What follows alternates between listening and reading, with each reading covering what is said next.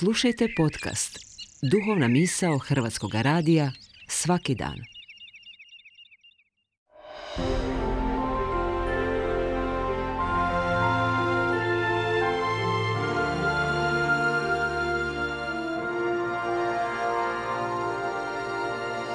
Duhovna misao. Urednica je Blaženka Jančić.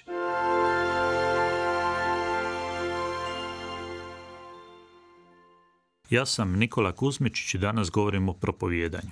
Danas je u katoličkom kalendaru zapisano ime Svetog Dominika, osnivača reda propovjednika. Zato mislim da je vrijedno ukratko promisliti o propovjedima, odnosno o propovijedanju.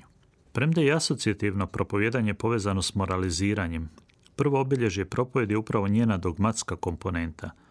Moral u kršćanstvu nije sporedan, ali je drugotan. Moral nije cilj za kojim težimo, nego posljedica dostignutog cilja. Isus Krist nije propovijedao evanđelje što je pozivalo ljude da promijene ponašanje, nego je pozivao na obraćanje srca i promjenu stava.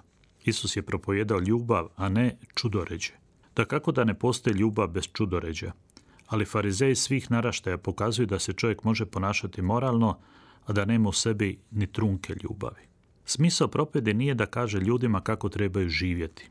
Smisao propovjedi je da se objasni zašto živjeti u skladu s ljubavi što nam je Krist navijestio, a svakog krštenika će Duh Sveti nadahnuti kako će to živjeti u svom životu.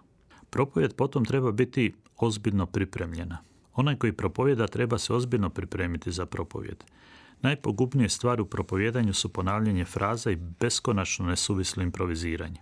Premda ovo što slijedi može zvučati kontradiktorno, ali ozbiljna priprema bi bila idealna kad uopće ne bi uključivala pripremu za konkretnu propovjed.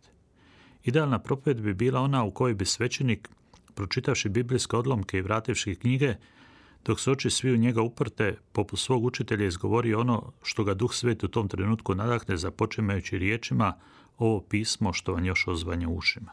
Treće obilježje propovjedi je njena katehetska dimenzija.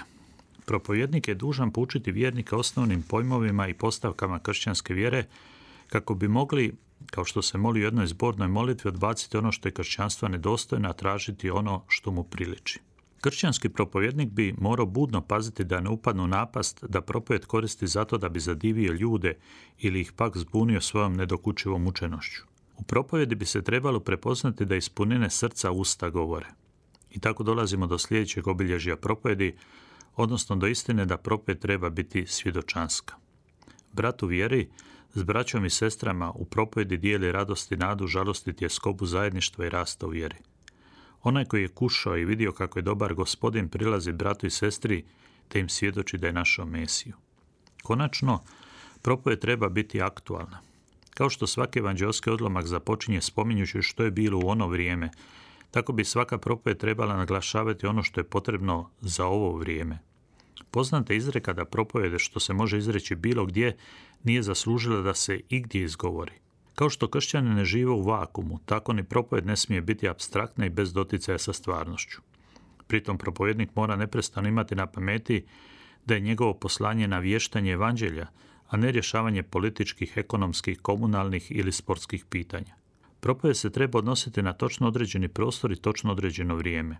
I uvijek pred sobom propovjednik treba imati duhovno dobro konkretnih ljudi koji ga slušaju. Propovjed dakle treba biti dogmatska, ozbiljno pripremljena, katehetska, svjedočanska i aktualna.